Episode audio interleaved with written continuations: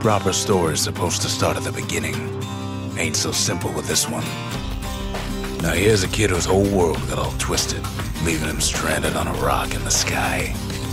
He gets up, sets off for the bastion, where everyone agreed to go in case of trouble. Ground forms up under his feet as if pointing the way. He don't stop to wonder why. And then he falls to his death. I'm just fooling.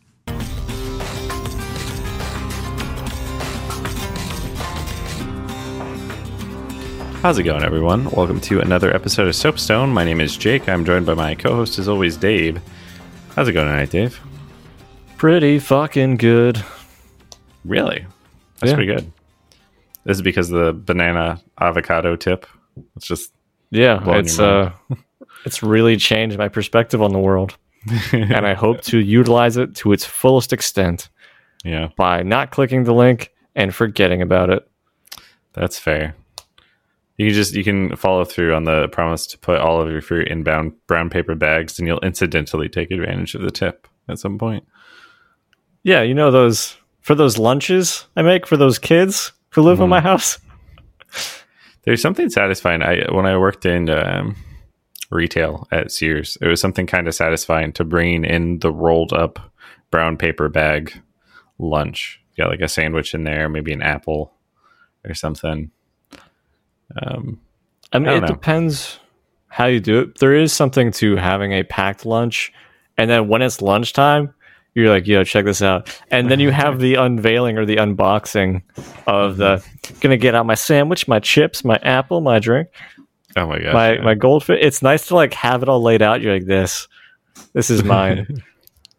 now the Yeah, question I- is, do you eat things in order or ad hoc? And by that I mean if you're eating a sandwich, do you eat the entire sandwich before you move on to the next item? Or are you like a little bit of this, a little bit of that? yeah, I add some hawk meat, not like a lot. It's, it's a delicacy, but Always add hoc. uh, I think I usually used a relatively standard order, but my lunches were pretty basic when I was in retail. It was like uh, cream of wheat and an apple. So like, there's only so much mix and match you can do there. Wow. if if we had never met, I would have known right then that you were white. Cream of wheat is very much a No, it's when you're doing a job, it's harder to pack things that you really enjoy for food mm-hmm. because it's just like a, more of an eat to live. You're like, hey, Yes. this is my shift. I just want to get over with. I'll have some food. It's not like, ooh, I'm gonna have myself a little bit of break and ooh, sweet and spicy chili Doritos. The sandwich that I made from home, mm, oh my god, it has the best ingredients. It did make me like, mentioning that makes me think about like um I would occasionally go like I worked in the mall and I'd go out in the mall and like order a slice of pizza. But I think one of the uh the most noticeable tells about like the migration to middle classness, I don't know if I'm actually middle class or not, but I feel like it is um you don't worry so much about just like buying food. You're just like oh, I, I'm just gonna go get food or something. Whereas I remember back then, or back when I was in school, it was like, ooh, I could, I could get like a large Subway sub, but that's that's some money, and I don't want to put myself in a corner. No, you you find ways to like fill out a meal, hmm or you Yeah, just exactly. forego certain things. Noodles and stuff. They'd be like, "Oh, what do they have? Free water? Nice." Yeah, exactly. Yeah. Um, back before I had, I mean, I guess it would have been college. Like, I would have had certain things expense on like a meal plan, Yeah, but I didn't have a job at the time, so any like of Dave's spending money usually went to a small couple of things. yeah. hmm But yeah, you try and extend what you got. That's when you come up with all these like cool ass college meals, which I won't go into now because we've already spent four minutes. no, it's fair. We can talk. We'll we'll save some of this for the um, income inequality episode that we've got coming up here. We'll we'll go into our backgrounds, talk about how we progress through life, our perspectives on some of this stuff. But until then, we could talk about video games, and one of those is uh, uh, Bastion, also an Overwatch character. Yeah. Um, this game was actually named after the Overwatch character. It's kind of a spin off. Yeah. I lied. You knew I was lying. Um, this is one of the rumored Supergiant games. The Yeah, first one that we them. never talked about. yeah. We've talked about all the other ones since, and we just skipped over it the entire time. Did we cover Transistor? We must. have. Bro, yeah.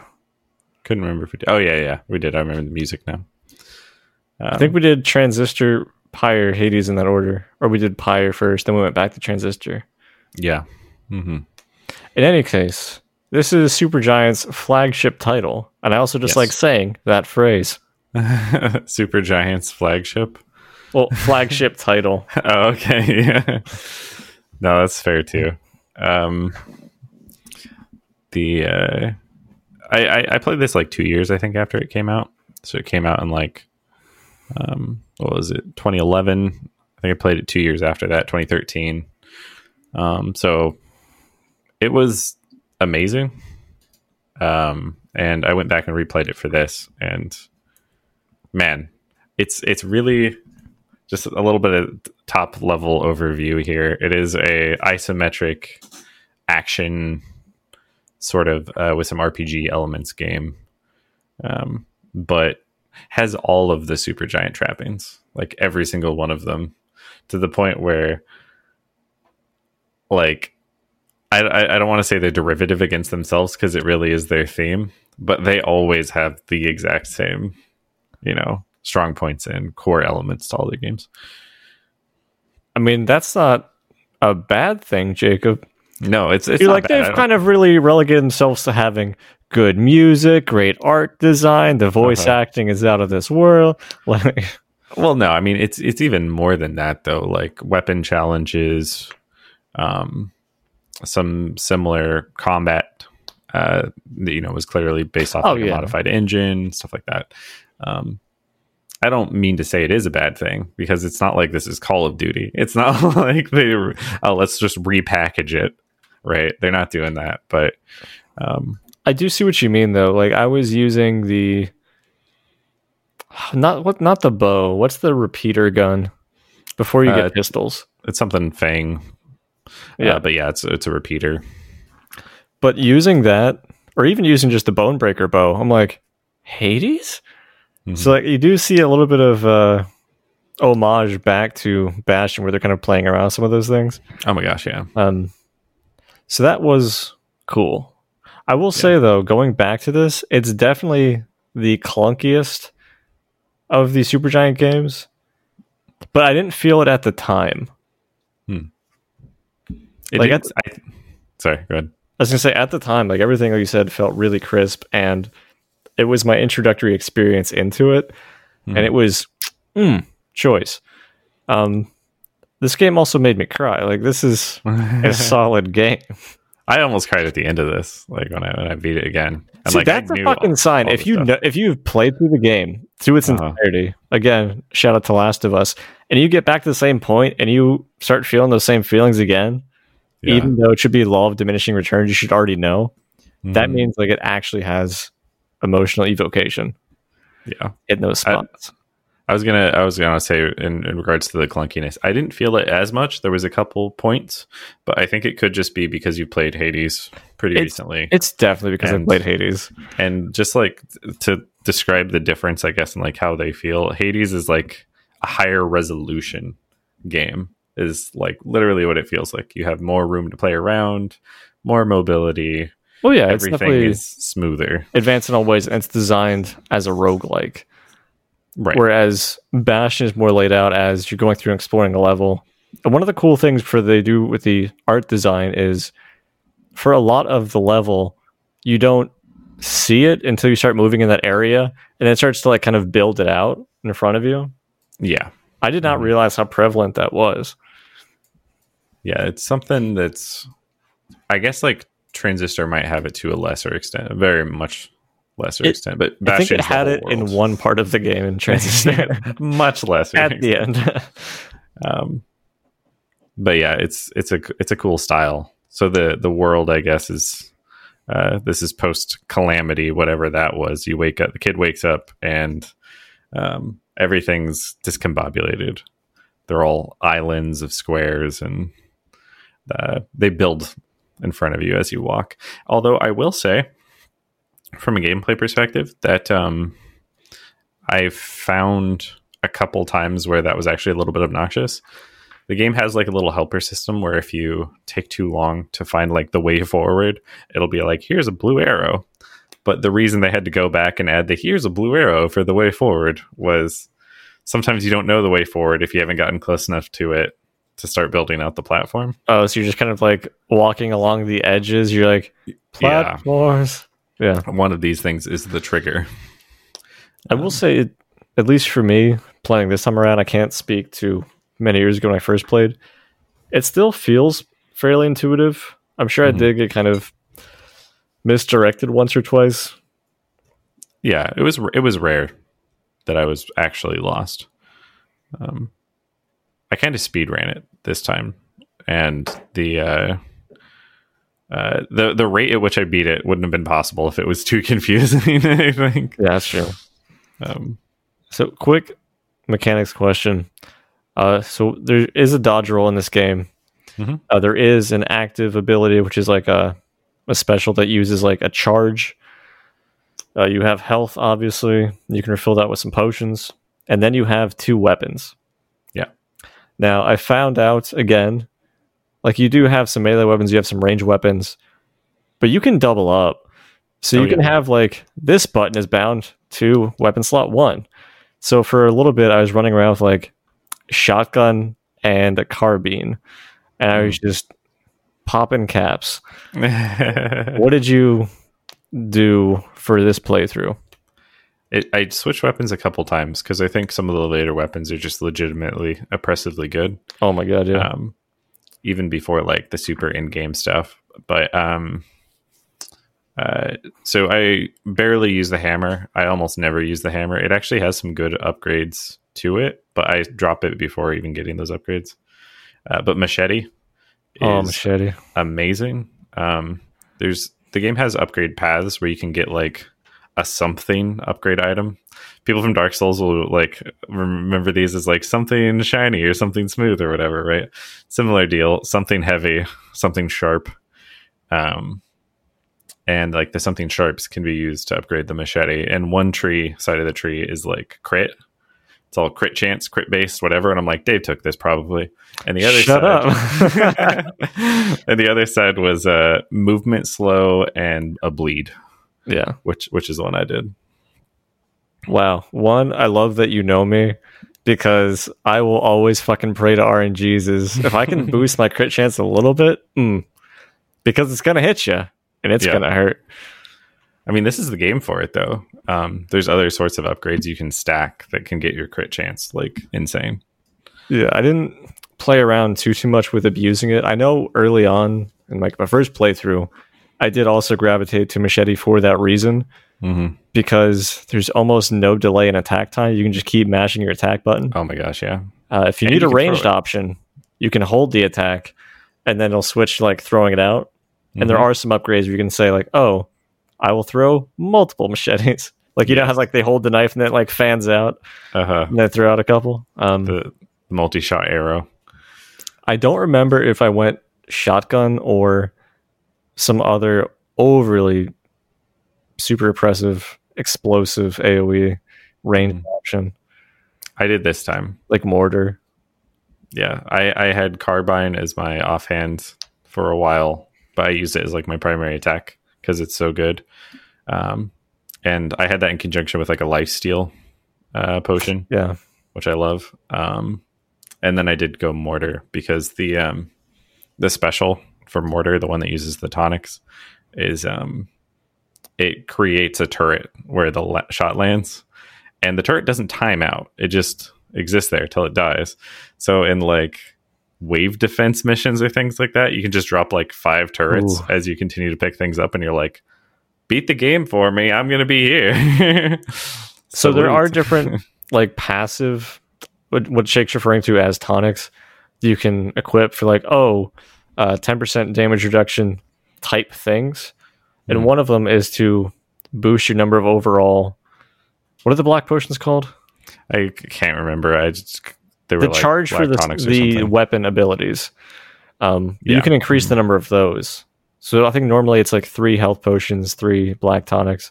Yeah, you um, can get like another two. I think. Yeah, you can do that for either of them. Mhm. But yeah, I guess Jake went the route of going very spellcasty. Yeah, I was just if they can't see me to aggro on me and I can kill them, then we're good.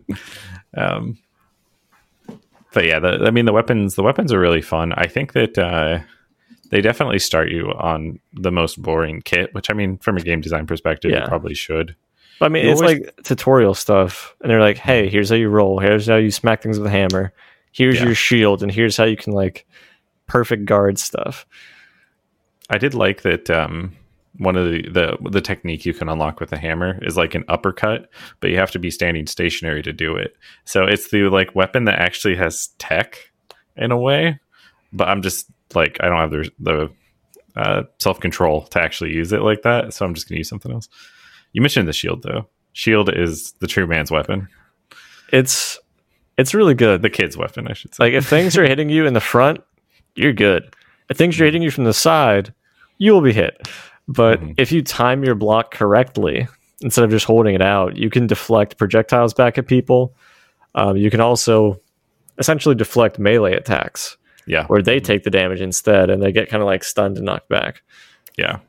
Usually, like, there's a little bit of recoil if you just block a melee attack on their part. But if you straight up, like, counter it with a deflect, they're just, like, out of it for several seconds.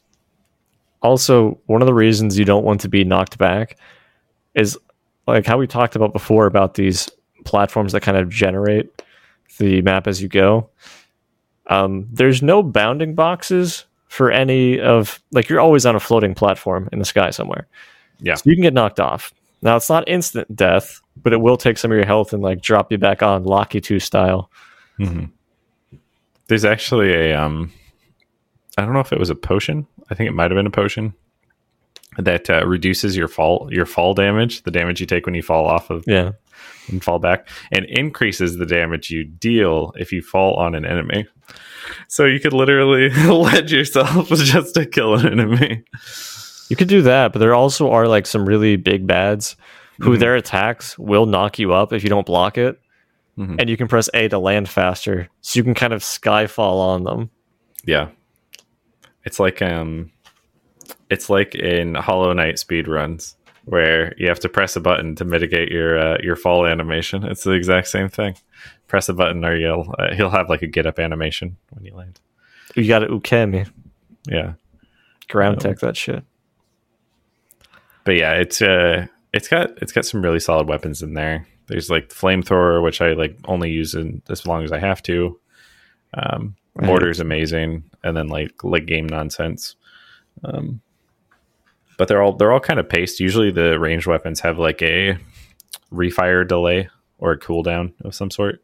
Um, so it's a little bit harder to exclusively rely on them. Um, you, you actually took two ranged weapons. One of the things I loved was um, anytime you take uh, you switch your weapons out, like at the arsenal, which is the building where you can do this. Um, you get a unique line of dialogue where Rucks will comment on whatever your loadout is. He's just like, oh, he's taking a, a like Bushman spear and a shotgun. He's like, Wild's better watch out or something like that. You're like, yeah, Oh, yeah. They do a lot with minimalism. Mm-hmm. Because I feel this game doesn't give you a lot in the way of story. Now, let me clarify the fuck out of that. yeah, Because it does have a really good and decently mm-hmm. in depth story. But But doesn't it- like putting bullet points underneath what you're, you're saying. They're not bullet. bullet. Dave, Dave, shut the fuck up, Dave. This, we're just gonna hurt reputation, Dave. But like similar to Dark Souls, it doesn't say, "Here's the story." You get a lot of mm-hmm. things very piecemeal. When Yeah. you start out, the narrator's talking about some stuff. You don't know what's going on, and even when you find out what's going on, you still don't really know what's going on. And it's not really until the end of the game, and even at the end of the game, it's possible that you missed what had happened. Yeah. Uh, which I mean, I definitely got because I played it when I was a young lad. Um, Mm. Actually, if I do the math, I was I was at least twenty. Shit. but that's one thing I like. Uh, Oh, a yeah. lot of it is built out through small journal entries, or if you pick up an item while out on a mission, then you bring it back and you talk to an NPC, you get to hear like a couple sentences of like, "Oh, hey, this is from that thing, and here's its Right. context." You're like, "Okay, I'm learning a little bit more about the world." Mhm. So I like that it does that. That it's not over the top in its storytelling. You have to pay attention, but then you learn. You're rewarded for it. In a way it's kind of like um uh i'm gonna have like weird comparisons for all this stuff but in doom 2016 Oh, The, what the fuck? uh, you you got like story about the slayer by interacting with like the demon runes like in hell. Yeah, you would just recount like a story about it and they're completely optional. You don't have to interact with them whatsoever and the devs are just like if you just want to smash things in the face don't bother with them. It won't matter. Um, and similarly in bastion um, these like trinkets and collectibles you find you can just show them to people and be like what's your opinion on this marshal's badge? And like Rucks or the narrator the old guy will be like oh you know he'll talk about like how the marshals are good for society and all this stuff. But like somebody else might be like oh this was more of a symbol of um, like rules and oppression or something like that. Um, and i loved like that method of storytelling. Because the, the protagonist is completely silent. The kid who you play as like doesn't say anything. Um, just makes falling noises i think and grunts when he lands. As as one. would. kind of pulls the uh, the link thing a little bit. Ooh, ha, ha. but uh like showing these trinkets to all these other people and getting their perspectives on the world is what fills out like all of the world building Oh yeah, hundred percent. i, I don't find that really rewarding You you are just correct. Mhm. Um, You get up to three different perspectives because you have the narrator, the old man. Yep. Um, who's there initially? Uh, you have Zulf, Mhm. who's an Ura. Yep. Which, Which is, is- different from the narrator guy who is uh, Caelondian. yeah The main, it's like a slightly different complexion and hair color. yeah But there's two different groups of people. Uh, there's also Zia, who you find later on, who is also an Ura. Right. Yeah and uh like i guess we should talk about what the overarching like objective is at least initially in the game. Should we describe what Bastion is at least? Yes, right probably. what, bastion is yeah. So like um when you first arrive in bastion i think you pick up a core before you go there the first time. I'm not 100% on that though. You Um, do. yeah. Um the old man's there and bastion is a nice green floating uh, island and the main objective for the first eh, probably not half but like 30 40% of the game is just collecting cores um, then each time you grab one you put it in this monument at the center and uh, bastion expands and you can bring in buildings um, for like upgrades and customization and stuff like that and you're basically like building a city Yeah. So essentially, the lore around Bastion is it's where people plan to meet up if shit ever hit the fan. Shit Mhm. clearly hit the fan with the calamity, which we still don't really know what that is at this point. Yeah. Um, but given these cores, Bastion, the Bastion, is able to essentially rewind time or bring back something that was destroyed. So it's Mhm. slowly like rebuilding parts of this destroyed society. So, like Jake said, you are going through and collecting the cores to do that. Mhm. Um, they don't dump that on you until like really late that it's actually to fix Right. everything you just know Um, that you're fixing the bastion, and as a player, you're like, "Oh, cool! I can now pray to the gods to make things more challenging. yeah I can go to a lost and found as like a side shop. that's I can another upgrade my weapons here. in, in their games right Pray to that the one's pretty consistent. Yeah. yeah I think they have something against praying to the gods. I think the developers may have some issues because they're like, do people want to pray to the gods to make our lives harder? Let's put that in all of our games. Um, but some of the best god names, like ever, they're they're so cool. Anyways, Do you want to regale us with some? I don't remember them I the top my don't remember like any of them. Uh, my favorites are definitely from Pyre though, because they sound like Cthulhu esque outer worlds type deities. Um, the only one I can remember from Bastion is like Pyth, which is fun to say. Pyth. You're gonna pith me off. Sorry, low hanging Yeah. fruit. but they they they actually wait to tell you like that um bastion can rewind time and like undo the calamity um but it explains one of the characters like manner- mannerisms which is the old man basically never he never asks your name he doesn't actually try to get to know you or really invest in socialization at all he just wants you to repair bastion um and it's because it wouldn't matter. Like as soon as it's done, we're just going to go back and undo this. So what's the point? Um, Yeah, which I Um, like. I like that. I never actually looked at his perspective as much in that regard. Um, I don't remember if he had full knowledge when I was playing through or ulterior motives, but I So guess he- he, did he have made- knowledge. Yeah, he made the Bastion. Um, he was like the lead designer or the person who like created the system, basically. Oh wow, I clearly Yeah. missed that um, on my second playthrough. Yeah, that doesn't come through until like pretty late, um, and it's mostly in his interactions with Zia that that, Yeah. that that's really revealed.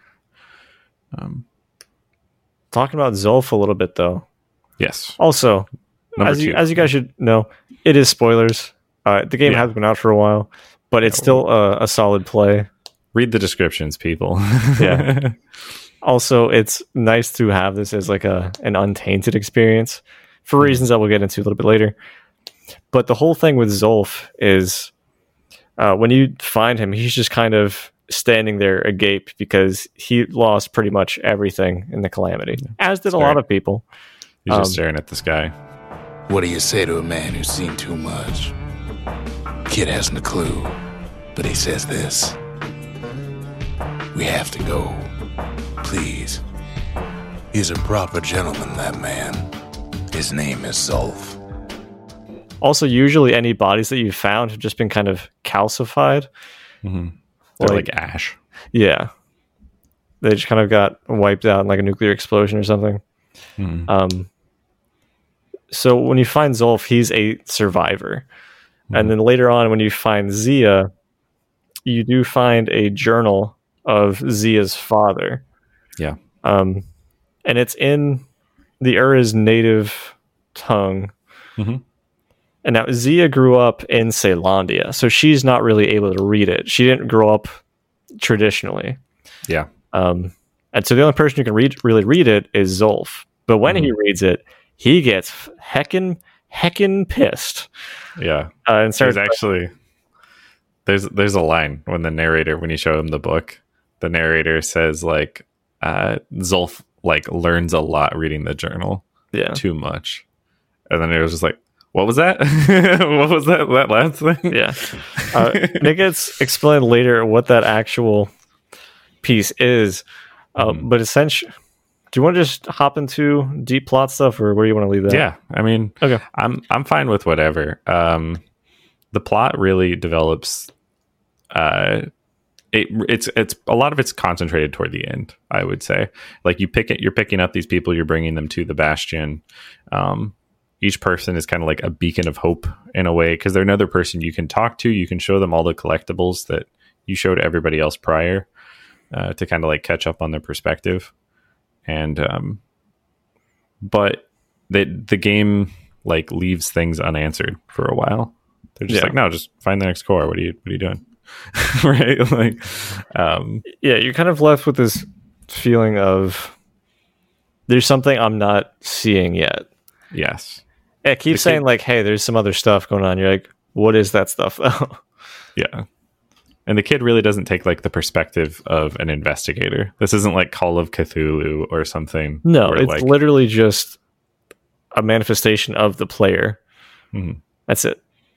yeah. Um, but uh, yeah, Zulf starts out like really friendly, and like you said, when he when he sees the journal, when you pick up the singer Zia, who you also meet in this nice like uh, tranquil area, and you hear her singing as you approach. Um,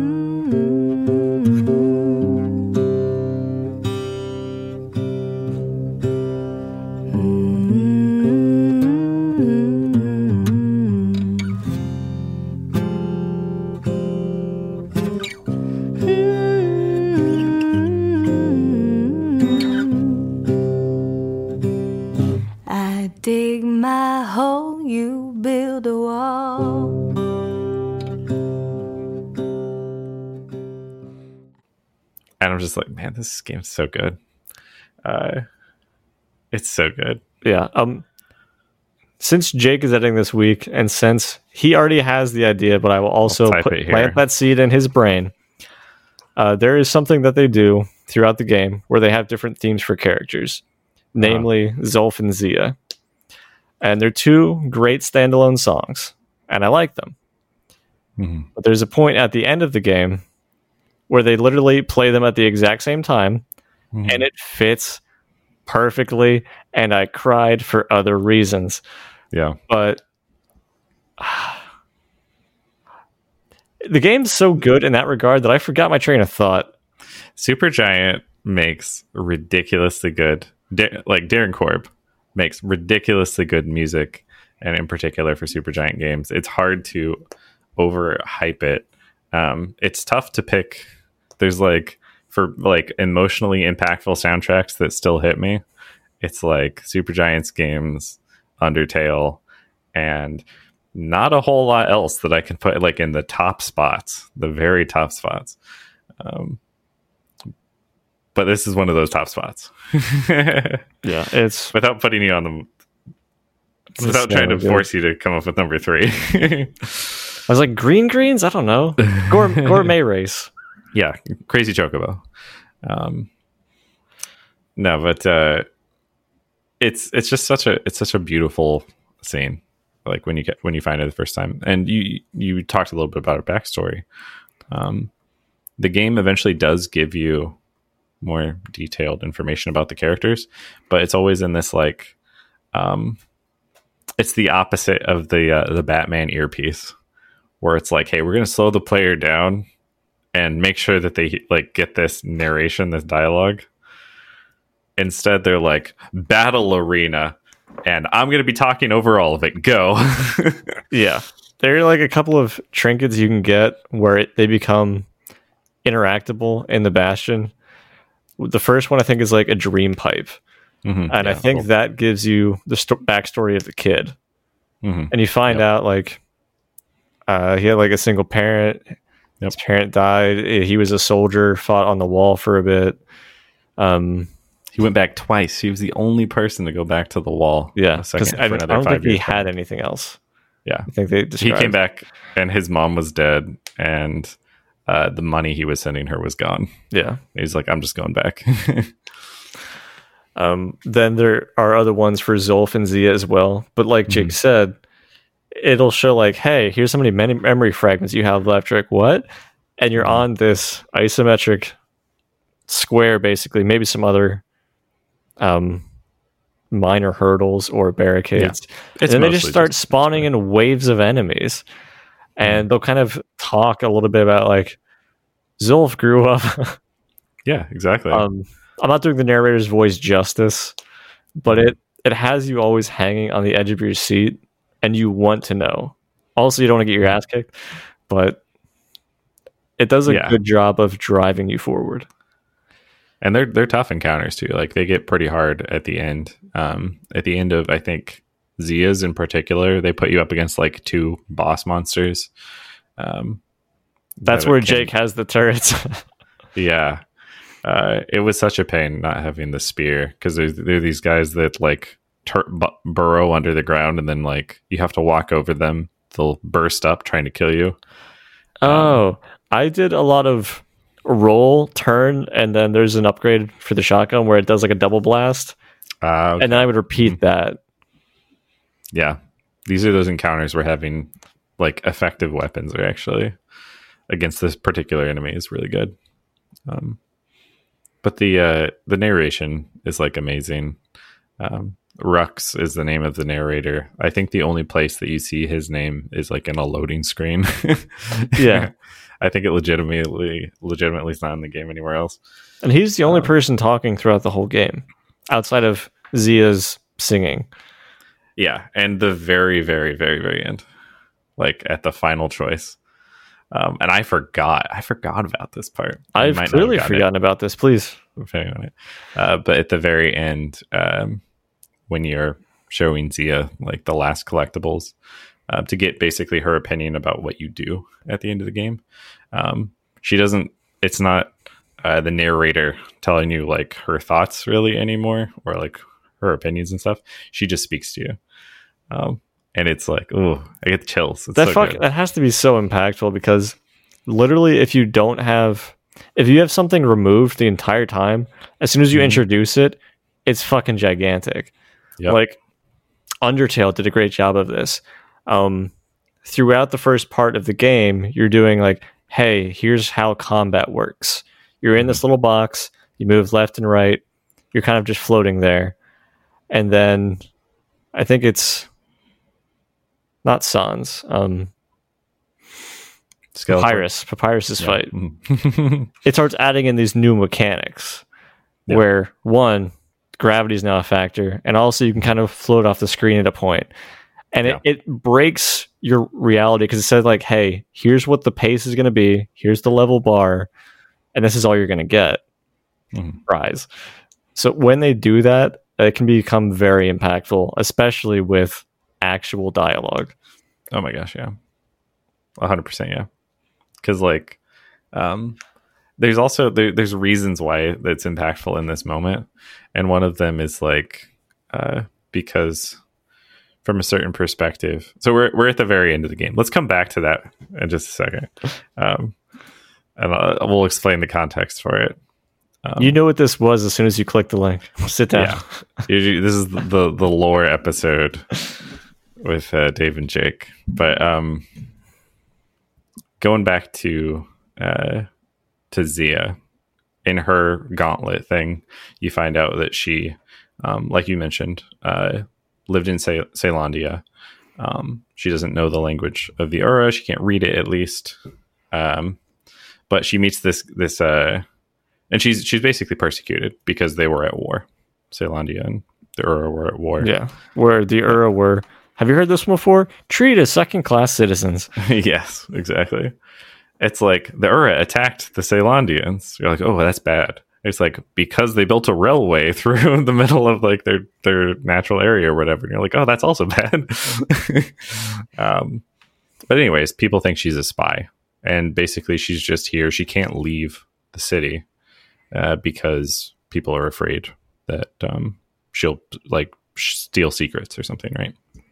But her dad is working for the Ceyl- Caelondian government, and he's also Ura, obviously.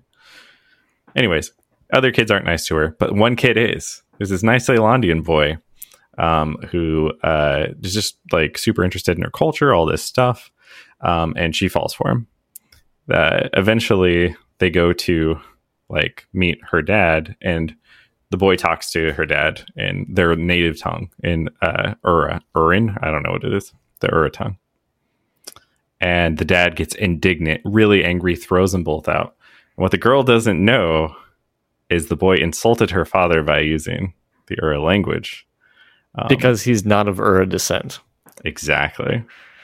Uh, and this is all just like his long ploy, I guess.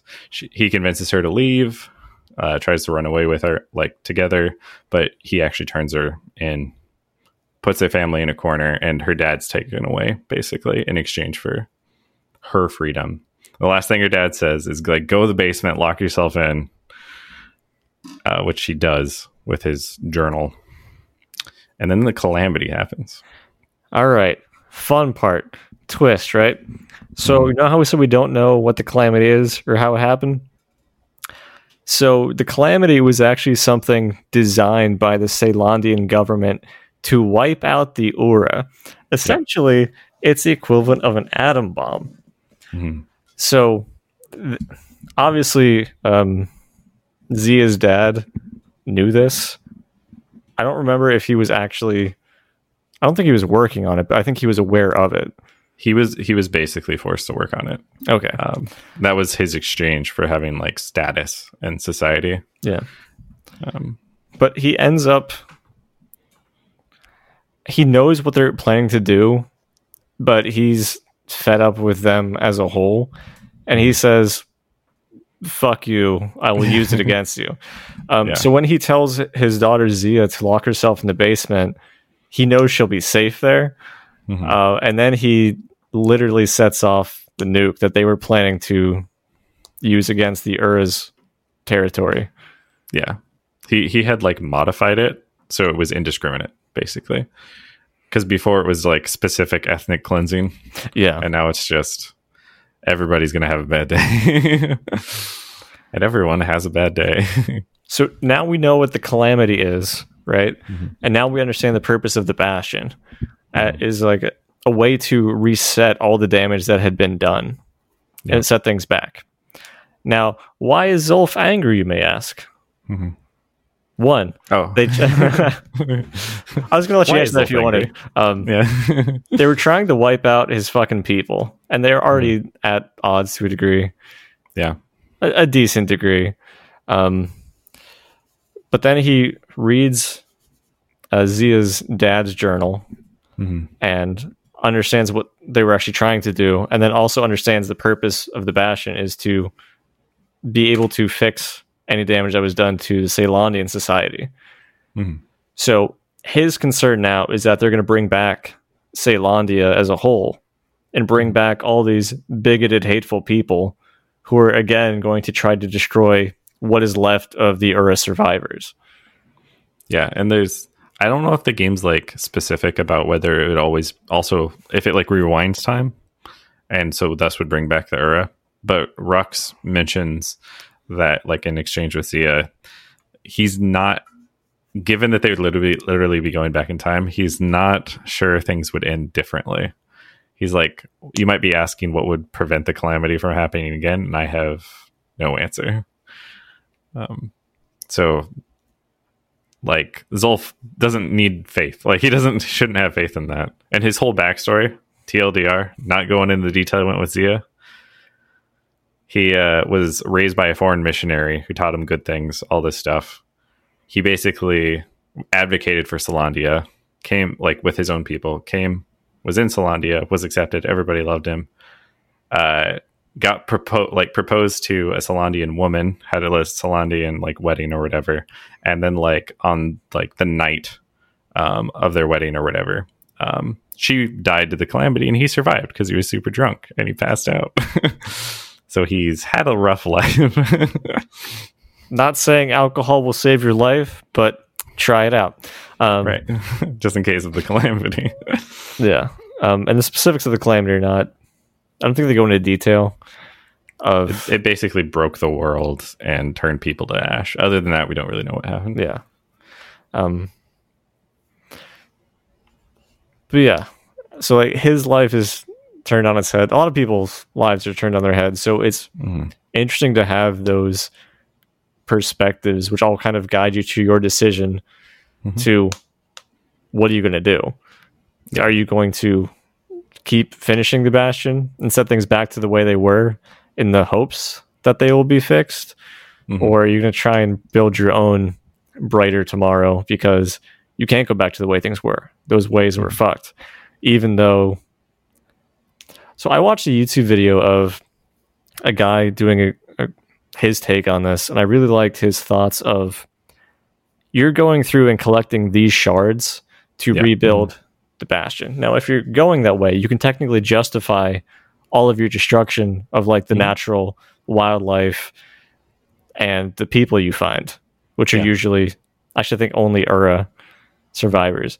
Um, It's worth mentioning that these areas usually fall like literally fall apart when you steal a core or a Yeah. shard. Like it's wildlife like teams around this because it's a source of stability that you steal. yeah, it's like some natural resource that is providing this. But you kind of go through, you yeet it, and then you literally get the fuck out of there. Mhm. uh, because things do start to break down. So if you are going through trying to rebuild everything, you could say, "Oh, hey, um, it'll be fine. I can undo everything." Right. Ultimate justification. Yeah, which was with uh, Future Diaries had a similar plot trope, where the person just keeps going ahead like it doesn't matter. Once I win, I can go back and fix everything. Yeah, if you Fine. can be God, you can. Yeah, if I can be whatever you want. God, I can make anything I want happen, and I can undo all this murder and chaos. Right. Um, And that's the justification Rucks gives you in the game whenever you've done something that could be considered nebulous uh, morally. He's like, as soon as as soon as we're done, this will all be worth it. Like we'll we'll fix it. It'll be like it never happened. yeah, but also a lot of the times as you're playing through the game, uh, if you don't know the ramifications, it just seems like a, a one-off statement, like, "Hey, kid, you're on the mission. Welcome back," type thing. Mhm.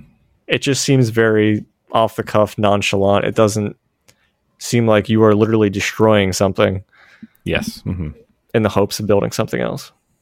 Nobody's telling you like, no, you have to do this. You need to kill this wildlife and steal their their their shard. We absolutely need it. He's just like, uh, just you know, get the shard. Do what you have to do. Um, they don't put emphasis on it. It's something you kind of discover a little bit. Yeah, But the game toward the end, um, like Zulf, you mentioned, he gets really angry. He uh, tells his the other his fellow Ura who come and attack the Bastion. They and put this in quotes steal away Zia, but actually she goes with them. You find out once you find her um, to figure out what they're like. Uh, and then the kid goes for the last shard. He has to get the shard because, again, like you were saying, this is his imperative. This is how he fixes everything. This is how Rucks fixes everything. Um, so nothing you do on that path is unjustifiable, and you kill a lot of Ura. Just a whole. I'm gesturing with my arm as I do this. A whole lot of Ura. yeah, it's it's done in a way to emphasize how many. Like it's Mhm. a comedic number.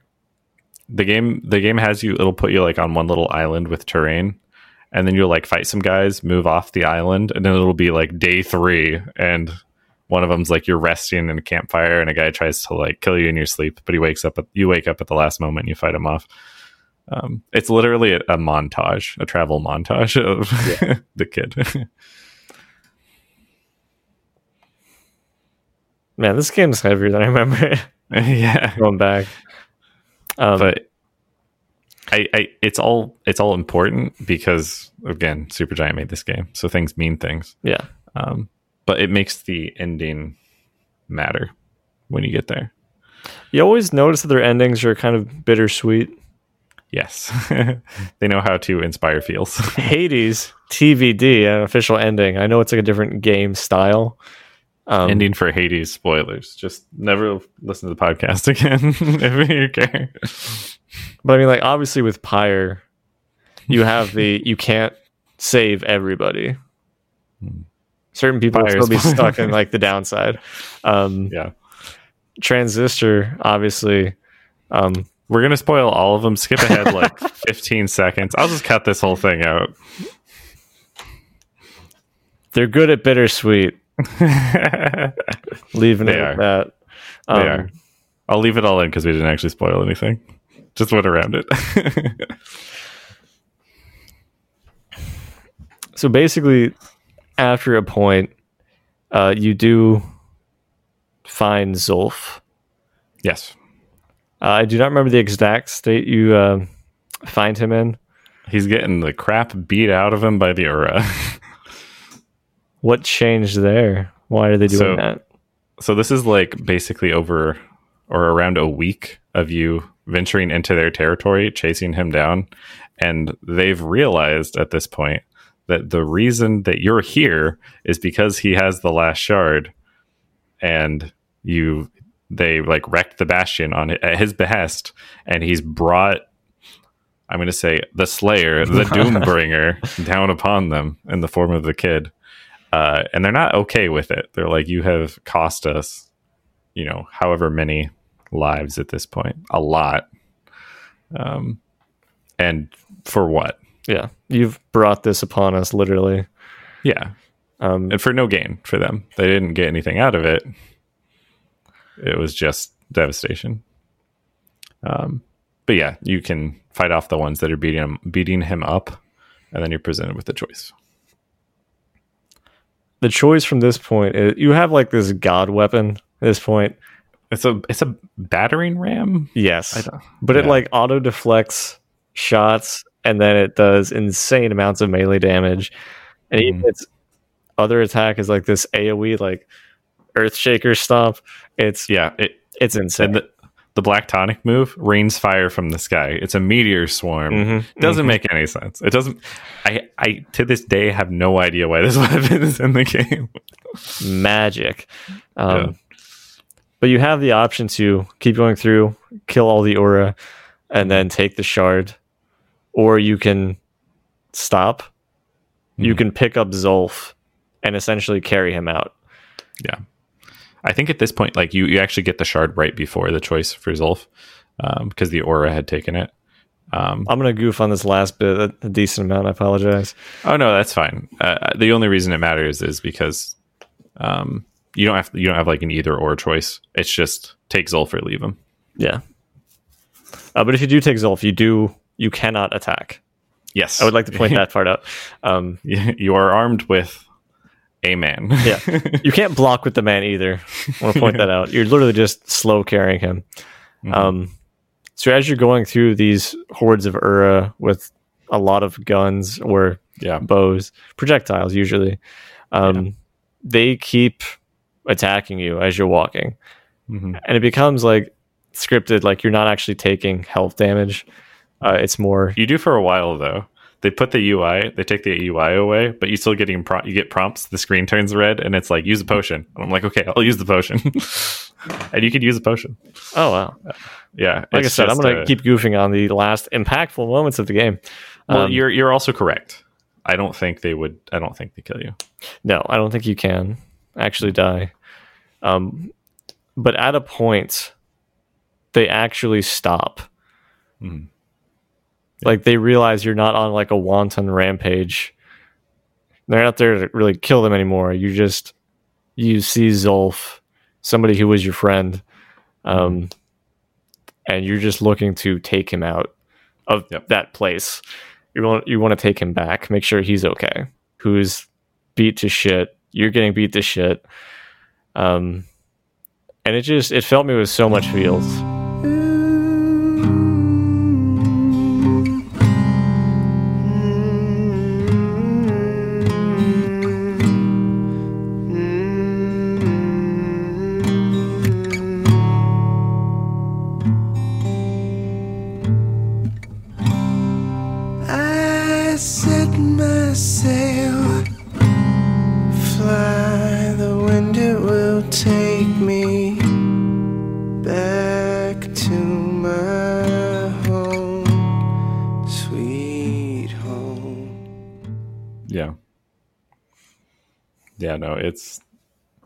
Is quite a moment. They they do a lot of storytelling by just showing you things and like this scene is emblematic of that i think. There's just like what's the kid's motivation? Well if he chooses to take Zulf, it's to literally lay down his weapon put his life his life in the hands of these ura and rely on their ability to forgive him basically for all the people he's killed but also Yeah. recognize he's just taken Zulf out or you keep the weapon and you're just like a murderer or something. I don't know. Nobody does that.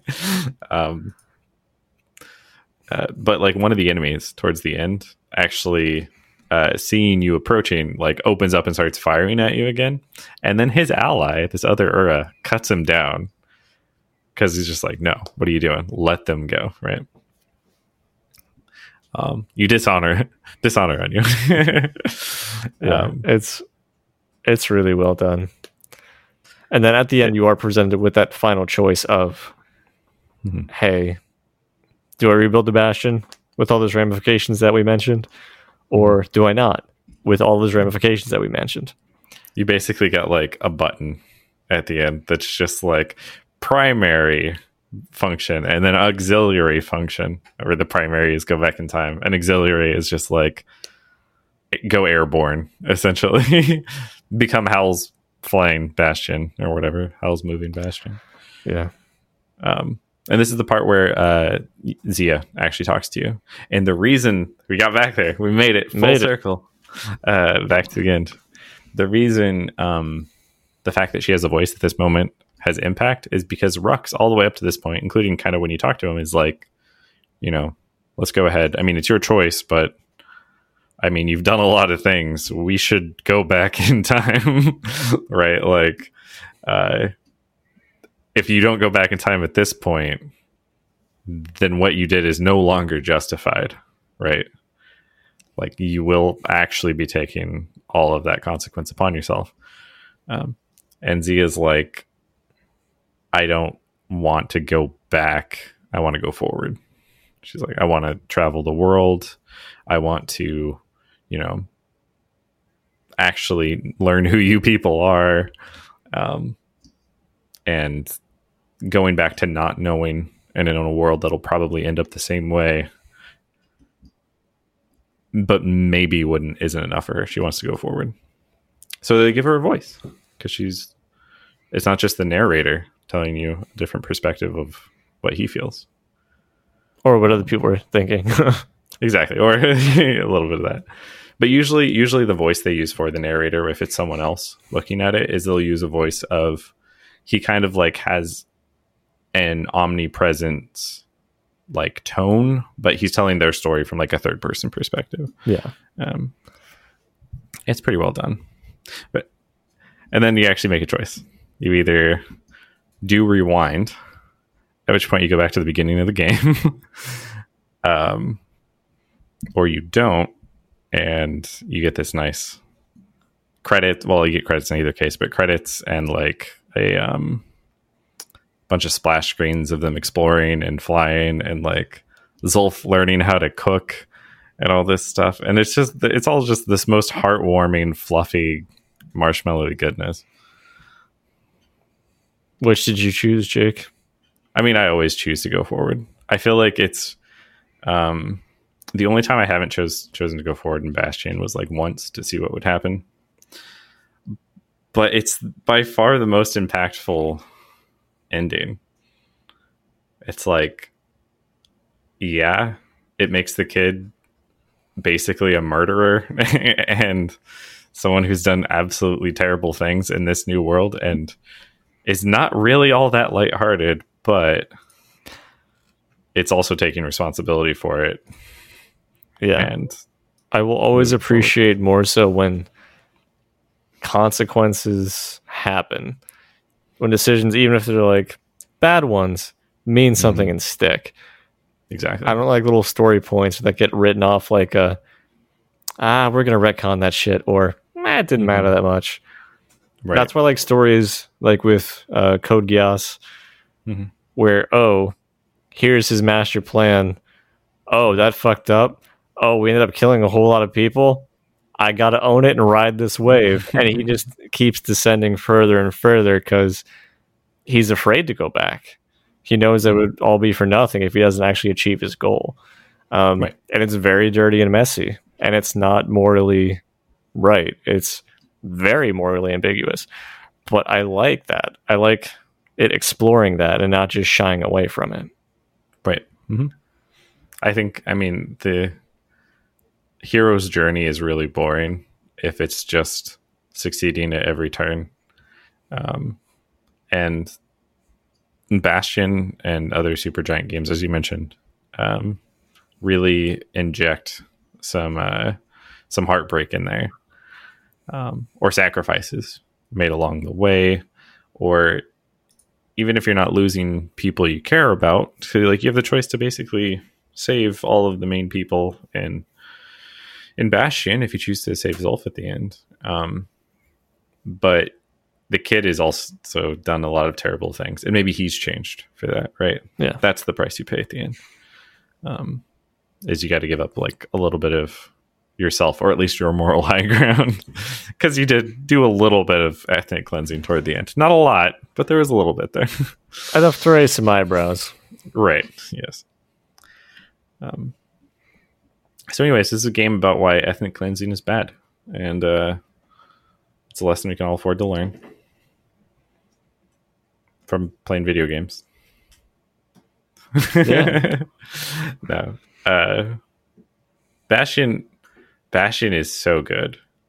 I saw some of your early notes here, and like, there's some things about. Um, I, I saw a little bit, of, a little bit of criticism, possibly, and like the movement and things like that, and I had to re- resist the urge to just Beat the shit fly out of to me. its defense. Yeah, because to this day, I get why Bastion is a lot of people's favorite. I mean, it was. I'm trying to remember the actual time that it came out, but there wasn't an indie game like this, as I recall.